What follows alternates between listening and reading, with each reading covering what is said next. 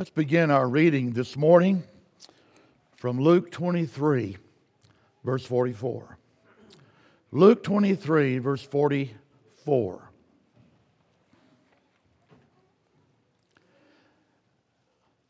Now it was about the sixth hour, and there was darkness over all the earth until the ninth hour.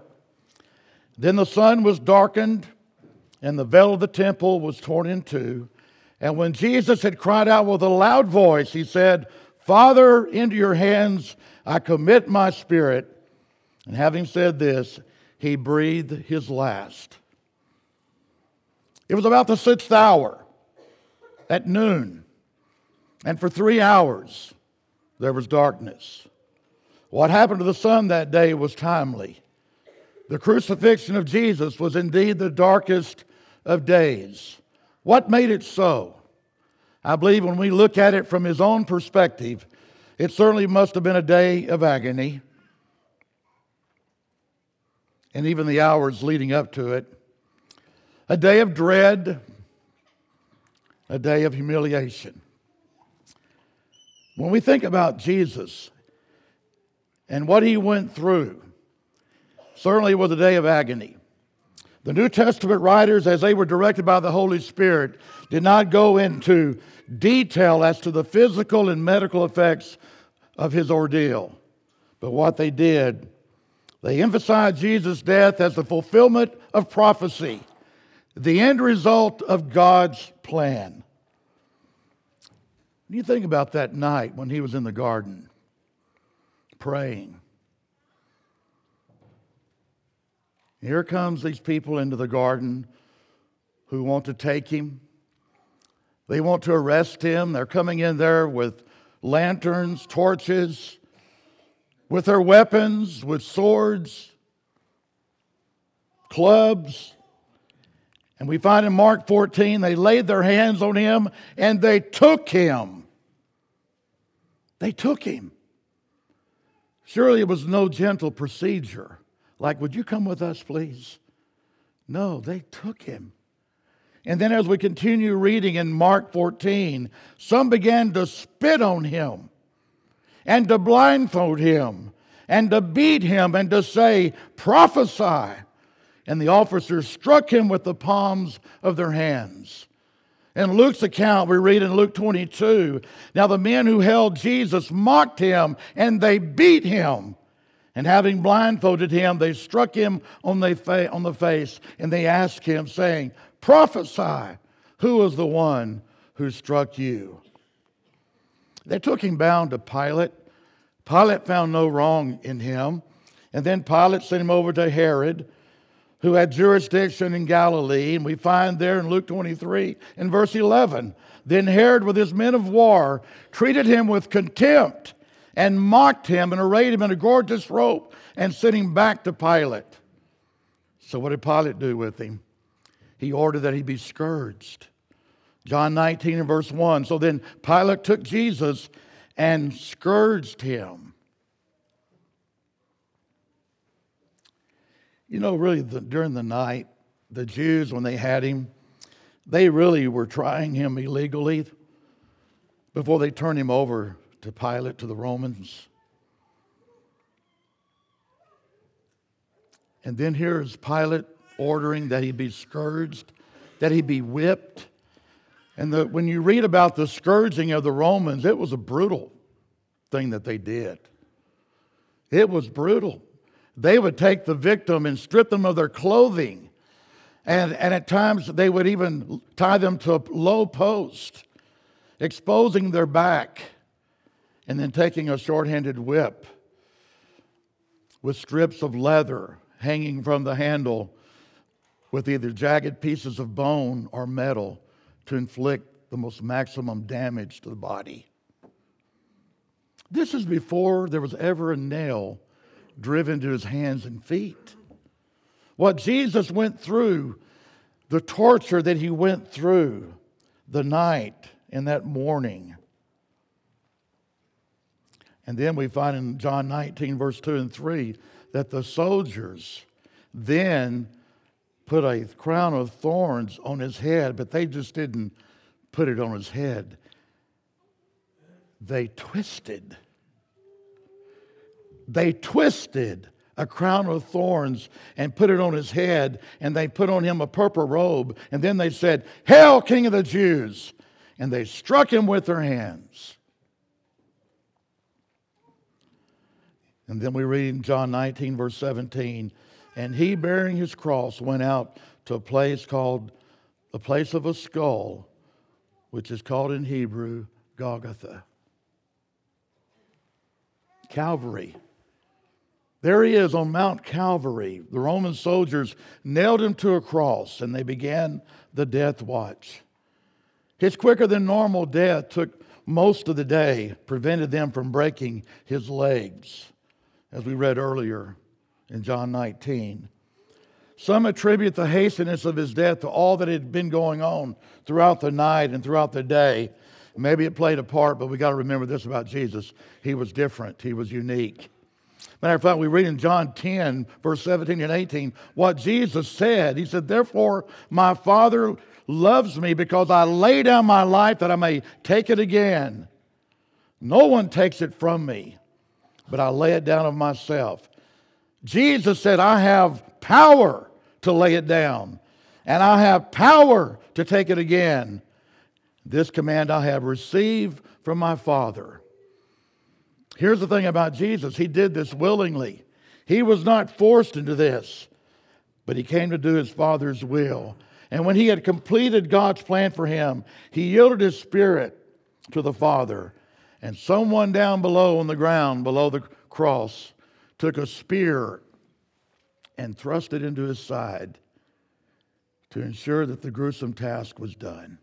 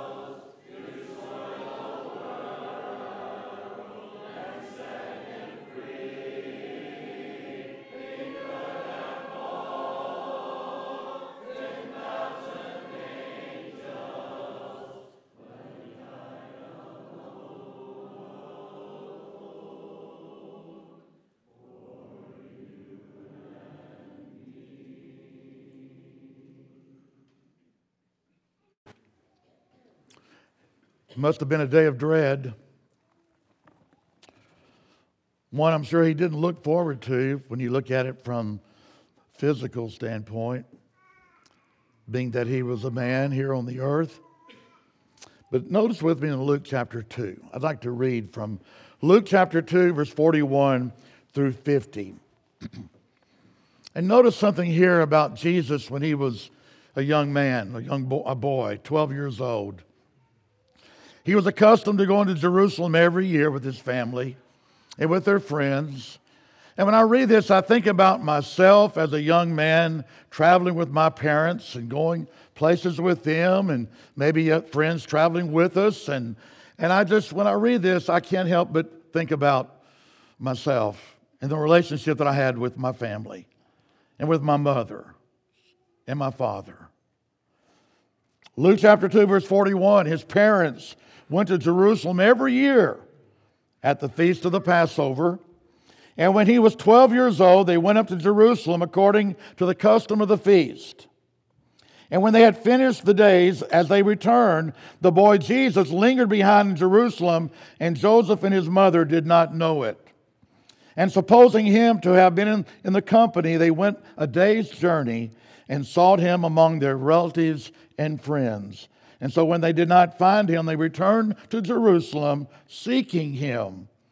Now so it was that after 3 days they found him in the temple, sitting in the midst of the teachers, and both listening to them and asking them questions. And all who heard him were astonished at his understanding and answers. And so when they saw him, they were amazed, and his mother said to him, "Son, why have you done this to us?" Doesn't that sound like a mother? Doesn't that sound like a mother? Why have you done this to us? Look, your father and I have sought you anxiously. And he said to them, "Why did you seek me? Did you not know that I must be about my father's business?" But they did not understand the statement which he spoke to them. When I mentioned a while ago about my own experience growing up, when I was about 14, we were in Colorado, and it was our first trip to Colorado. We were in Durango and going up to Silverton later that afternoon, and all the grown-ups figured, well, why don't we save some money and go to the grocery store and buy bread, and luncheon meat, chips, whatever, and we'll go to the park, and then we'll go on up to Silverton. Well, while I'm sitting out in the car with my brother and my sister and several other of our friends, we're sitting out there thinking, I wonder if they're going to bring anything good back to eat. What about candy? What about cookies? And so I volunteered. I'll go in there and I'll persuade them that we need more than just bread and meat. So I went into the store and I'm looking around. And I'm grabbing things that I just know that we need. We need this at our picnic before we go up to Silverton. And so as I go up to the front, I'm looking for my parents, and I don't see them anywhere in the store. I don't see anyone that were traveling with us in the store, period. I'm going down each aisle. I'm dropping all the things I've been picking up, realizing I don't have any money to pay for this. So, but where are they? And I looked out in the parking lot, and all three cars were gone. I knew they were going to the city park, and all I could think of is, I hope someone misses me. I hope someone will be looking around to see if I'm there or not. And sure enough, there was one person who began to ask, "Where's Tim?" It was my mother. Now, why my brother did not tell them, I still don't understand that. But when that big Buick came driving up into that parking lot, and my dad was looking for me, I knew I was in big trouble, but I didn't care. I just wanted to be found. And my dad was just as happy to see me, and my mother. Jesus' parents were really concerned about their son. And we can understand that, having children and grandchildren, and how we keep an eye on them when we go out into public, how we want to keep them close by, keep them near to us because we're concerned about their safety. But Jesus knew this as he told his parents, "Did you not know it must be about my Father's business?" He knew that one day that business would end on a cross. They didn't understand that. Early on in his ministry, he spoke of the Jews destroying the temple of his body by lifting up the Son of Man. We can read in John 2 and verse 19, when we read of Jesus cleansing the temple, Jesus answered and said to them, "Destroy this temple, and in 3 days I will raise it up." They didn't know what he was talking about. And then in John 3 and verse 14, when he told Nicodemus, a Pharisee, a ruler of the Jews, "And as Moses lifted up the serpent in the wilderness, even so must the Son of Man be lifted up." He didn't understand either, but Jesus did.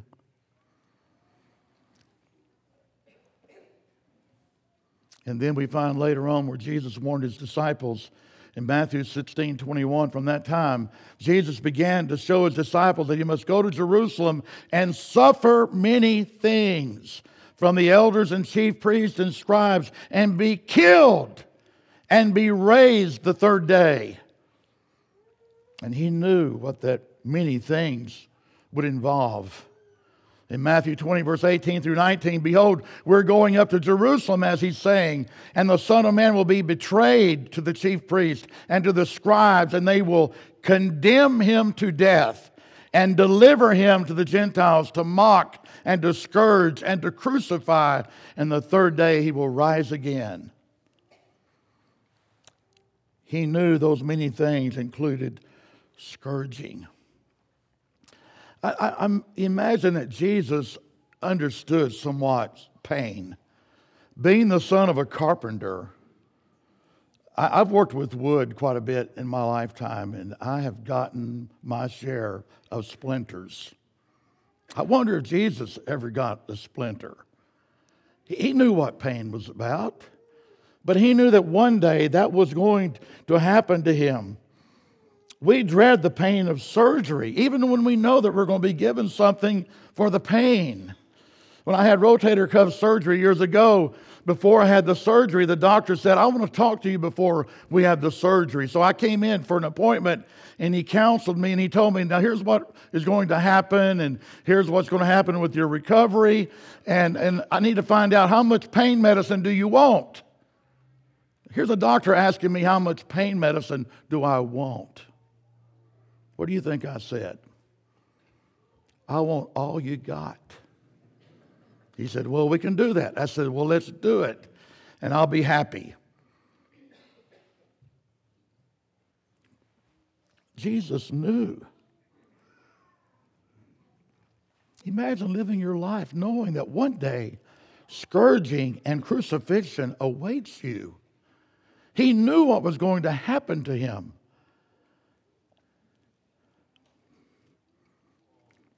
In Matthew 26:38, he said to those men that were with him in the garden that night when he was praying and they were falling asleep, he said, my soul is exceedingly sorrowful even to death. Stay here and watch with me.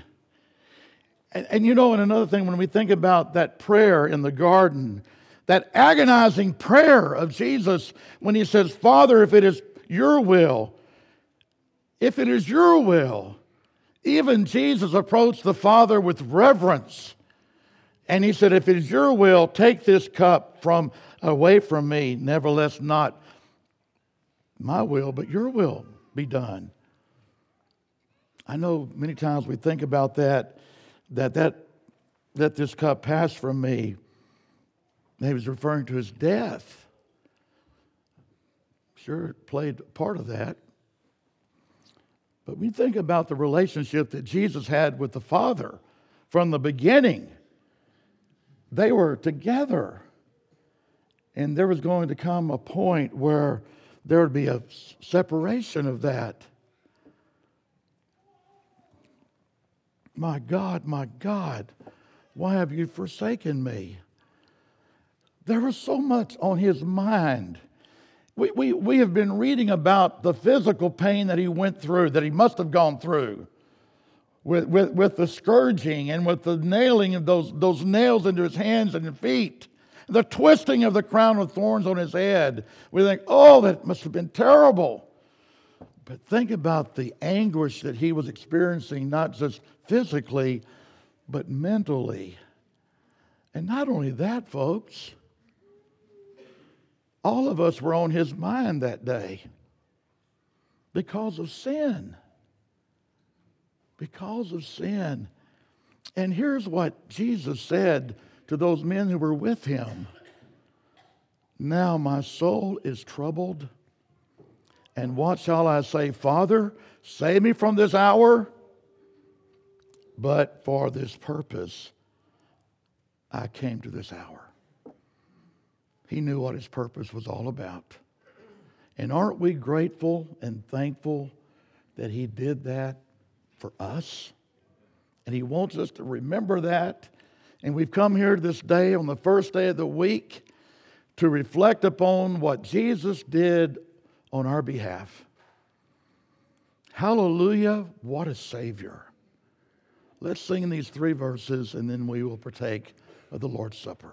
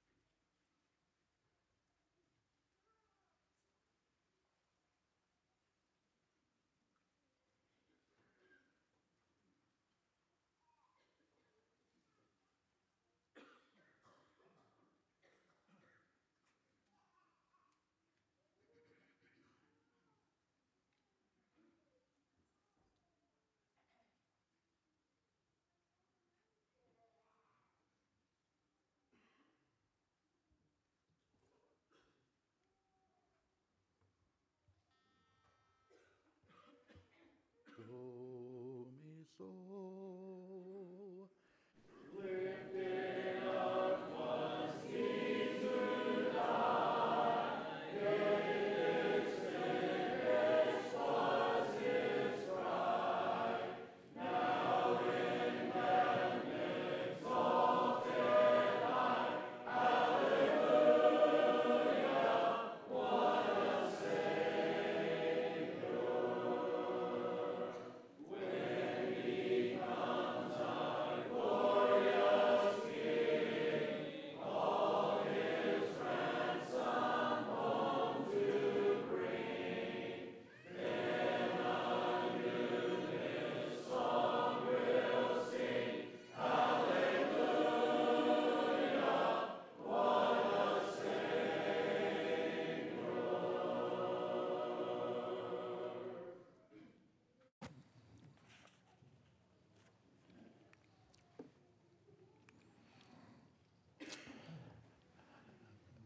And it was a day of humiliation.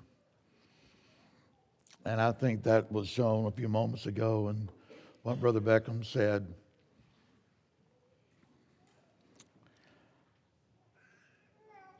The disgrace of this day was amplified by its publicity. Everyone knew what was going on, what was happening. When we think about today, modern executions are private before a handful of somber witnesses, but not so with Jesus' death. Though he was arrested in secret, an angry mob surrounded the Roman tribunal the next morning. His battered body was paraded before them with sarcastic hollering. And even Pilate was saying to the Jews, "Behold your king! Behold your king!"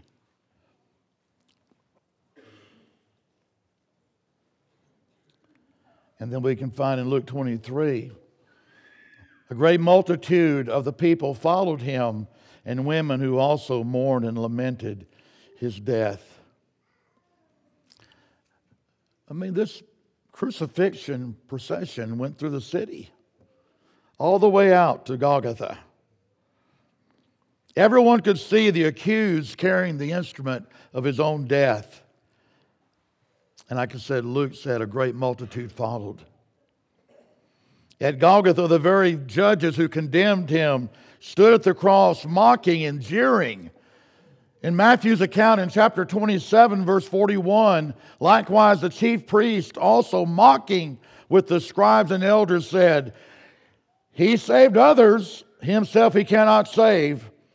If he is the king of Israel, let him now come down from the cross and we will believe him." Yeah, right. They had him right where they wanted him. They wanted him on that cross. He trusted in God. Let him deliver him now if he will have him. For he said, "I am the Son of God." And those two criminals that were crucified on each side of him, they also ridiculed him as well. And there he hung for all to see. At the end of the day, wicked men felt vindicated, but the righteous were disappointed and confused. Like, what's going on here? What is going on? Crucifixions were considered a shameful event reserved for the worst of criminals. And here is Jesus, a man who lived his life without sin, lived a perfect life, being treated the way he was being treated, like the worst of criminals. It was illegal for Roman citizens except in extreme cases. It carried as much or more stigma as the gas chamber or the electric chair of our day. And from a Jewish perspective, crucifixions met the criteria that we read of in Deuteronomy 21, verse 22 through 23. If a man has committed a sin deserving of death, and he is put to death, and you hang him on a tree, his body shall not remain overnight on the tree, but you shall surely bury him that day, so that you do not defile the land which the Lord your God is giving you as an inheritance. For he who is hanged is accursed of God. And when a Hebrew committed a capital crime, he was executed and hanged for the remainder of the day to demonstrate God's curse upon him. Galatians 3, verse 13. Christ has redeemed us from the curse of the law, having become a curse for us, for it is written, "Cursed is everyone who hangs on a tree."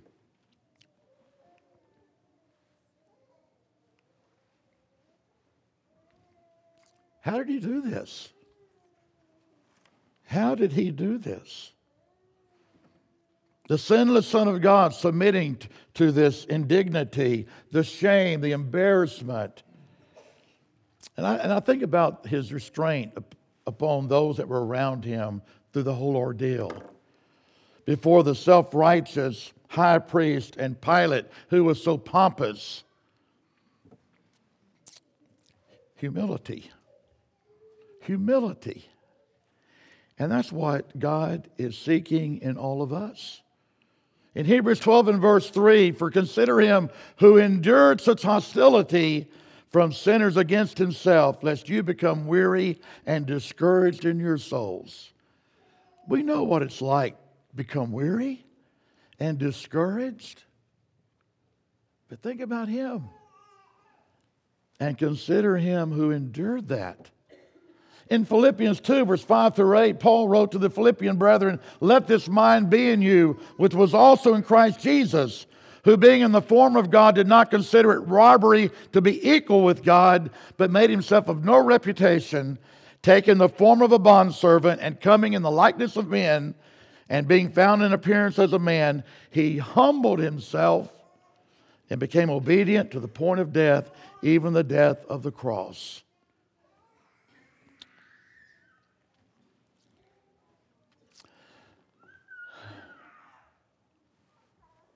And when I think about him on the cross and how that so many of his followers fled, there's one person, though, that comes to my mind who was there at the foot of the cross.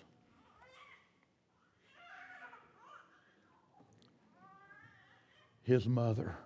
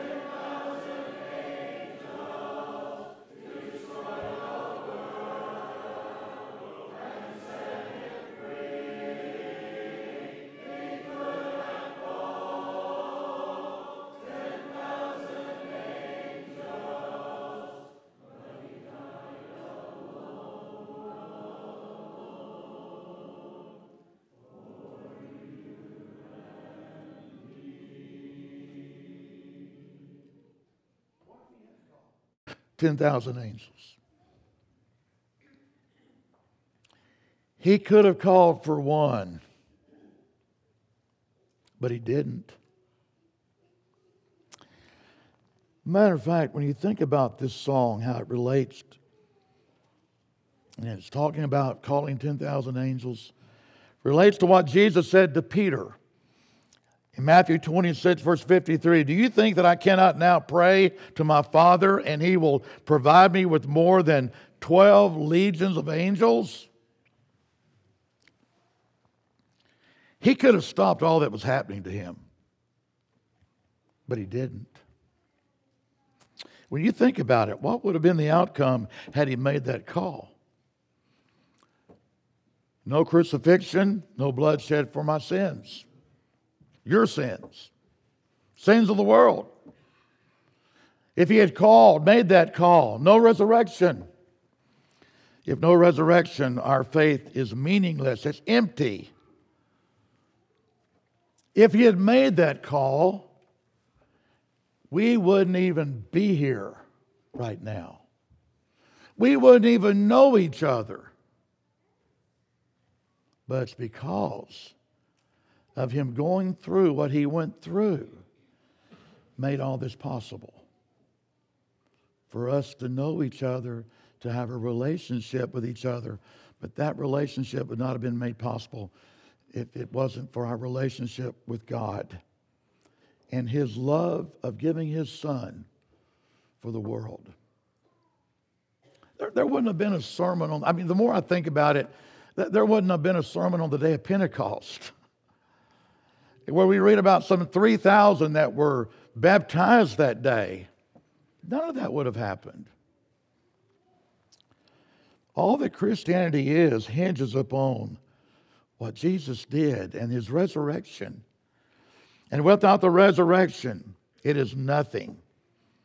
And if you have any hope for the future, it must be based on the fact that you serve a risen Savior. Jesus died and is now alive, sitting at the right hand of God. So how did Jesus, the Lord, survive this darkest of days, a day of agony, a day of dread, humiliation? It's because he had his eyes fixed upon heaven, of being back with his Father, and we must have our eyes fixed upon heaven as well.